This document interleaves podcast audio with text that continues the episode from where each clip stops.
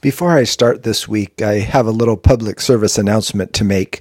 This week, I celebrated a birthday, and I just wanted to take a moment and thank those who wished me well on that day, whether it was verbally or through text message or through whatever means you use to wish me a happy birthday. I just want to publicly thank you and let you know how much I appreciate all of you.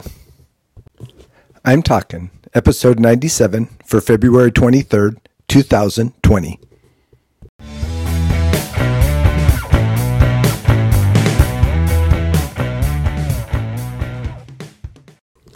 This is Joel from the I'm Talking Microcast, where I share my thoughts on a topic that has piqued my interest this past week. This week, we're talking opinion. One definition I read of the word opinion says a view or judgment not necessarily based on fact. And I think that's a pretty good definition and uh, one that I will use as I go through this uh, little discussion about the word opinion.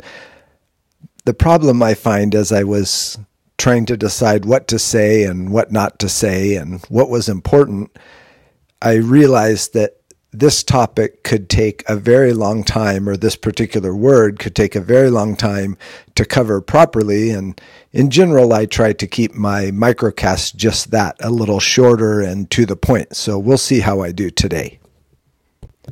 One of the things that I realize is that everybody has an opinion. It doesn't really matter the age or the social status or whatever the case may be, everybody has an opinion. And the other thing I realized just from my own personal experiences is that our opinions can often and do often get us in trouble.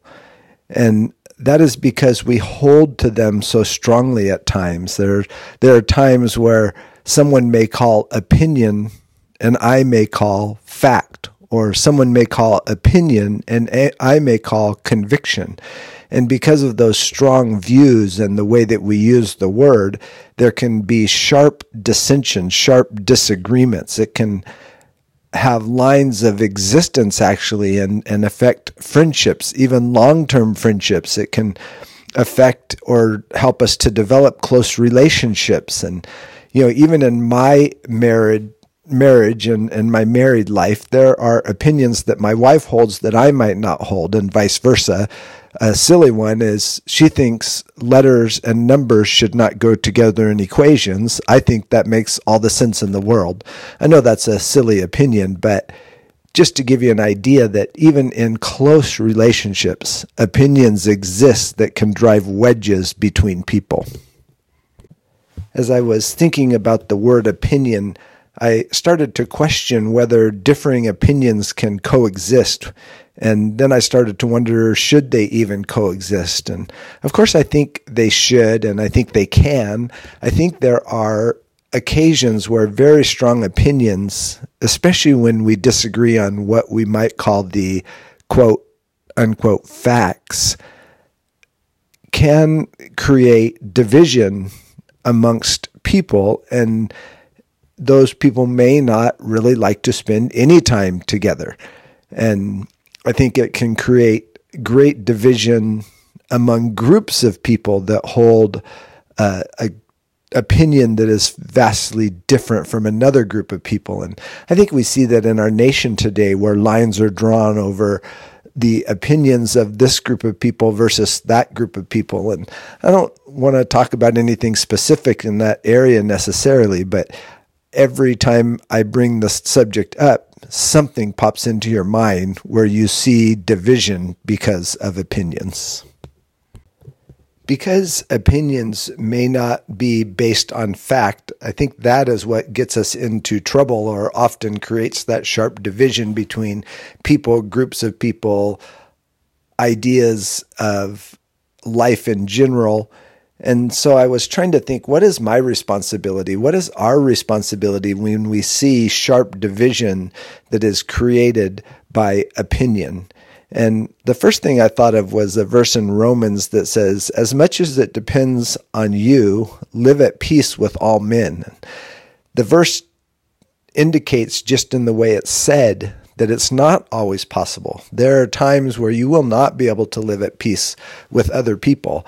But I think we jump on that part of the verse more than we jump on the part that says live at peace when it depends on us. And we say, well, we just can't live at peace with that person because they just hold an opinion that's way different than mine. And I'm not sure that's where the verse is going. I, I think it's saying, as Christians, we need to find something that allows us to recognize the worth of people and live at peace with them to the best, the very best of our ability, given the power of the Holy Spirit that God has given us to do that. And so I want to explore that just a little bit further. So, one thing that came to my mind is respect versus recognition. And so I was thinking on the respect side do we need to respect everybody's opinion? And I think the answer to that is no. I think that there are opinions in the world that go against my convictions, that go against what I believe, that I cannot give any credence to those opinions because of who I think God is and because of who He has made me.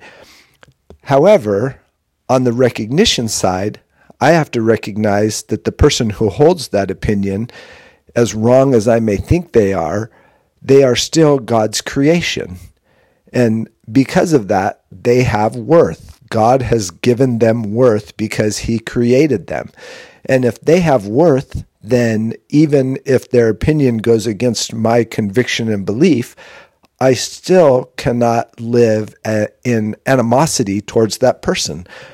So what what do I do with that? How do I deal with people that are so far different from me, that are so separate from what I think, that are so separate from what I believe and what my convictions are and what I believe is true and what I believe is right? What do I do with those people? What is my responsibility to deal with those people? Do I just totally cut them out of my life? Do I just totally write them off as worthless? Well, based on the recognition that they are God's creation, I'm not allowed to do that. So let me give you a, a little thought and a shot at answering that question. So, the three words that jump to my mind in handling that very difficult situation with someone whose opinion is so vastly different from my convictions are worth, grace, and love. And I think about the perfect God who sent his son to die for me in my worthless state, thereby giving me worth. Where my opinions are so vastly different from his perfection that he still showed me grace that my actions so separate me from the perfection of God, yet He still shows me love. Well, if that's possible and God lives inside me, then I can do those same things for the people who hold opinions that would separate us forever in the world.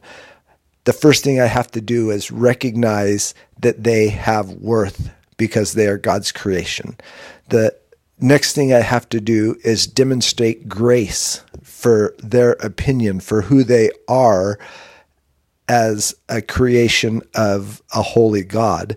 And then I have to show love and not be uh, crazy about our disagreements and not be, I don't even know what the right word is, but to be angry, to be so red faced, to be so outraged by the opinion that they hold that I can't even love that person, then that means that I am not giving in to the fact that God can love me. As I said, I could probably go on and on about this topic, but I just think that I have to stop at some point.